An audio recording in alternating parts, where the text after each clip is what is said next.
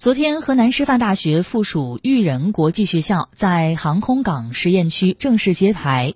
根据了解，揭牌之后，河南师范大学基础教育集团办公室将组织一线备考专家与河南师范大学附属育人国际学校相关教师进行全方位的中考、高考备考交流。